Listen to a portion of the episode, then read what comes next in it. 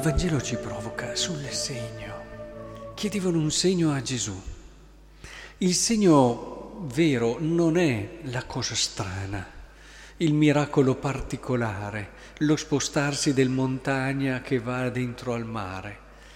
Il segno vero è quello che un po' ci ha introdotto la prima lettura quello che San Francesco metteva come il punto più alto dell'esperienza di fede.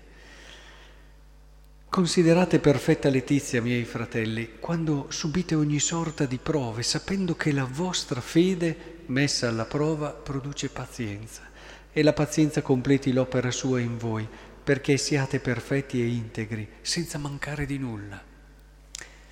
Il segno vero è la gioia la gioia in ogni situazione.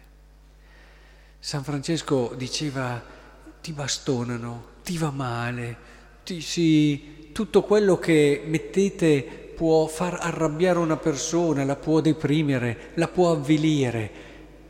Ecco, grazie alla fede tu puoi mantenere una letizia anche in quelle situazioni lì. La perfetta letizia è quella non quando tutto va bene, ma quando tu hai, grazie alla fede, motivi veri, non raccontati, placebi, ma motivi veri concreti che ti fanno guardare con speranza, con fiducia anche in quella situazione lì. Eccolo il segno più vero del cristiano. Quando la gente ci vede con uno sguardo carico di gioia, pieno di gioia, in situazioni nelle quali chi non ha fede non può essere sereno, non può avere fiducia, non può avere gioia.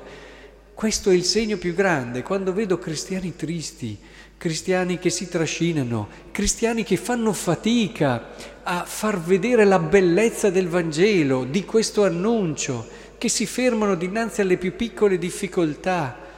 Eh, il Papa nell'Evangeli Gaudium dice proprio che è fondamentale questo annuncio nella gioia. La gioia e l'annuncio del Vangelo vissuto con questo spirito è sicuramente un annuncio più efficace.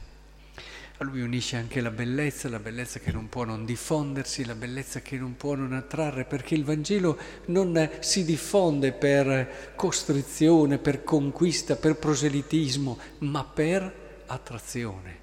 E c'è qualcosa che attrae l'uomo più della gioia? Alla gioia l'uomo non può resistere. Potrà resistere per un po', per le sue convinzioni, ma prima o poi almeno la domanda se la porrà. E poi dopo è chiaro, la libertà rimane per tutti. Però è questo il segno più importante. Per questo Gesù non risponde a queste persone che invece cercavano un segno facile, tra virgolette, un segno che eh, portasse fuori dalla quotidianità è sempre la logica esoterica del cerchiamo qualcosa di, ma il concreto di ogni giorno, il segno più bello, il concreto di ogni giorno vissuto con intensità e con la luce della gioia.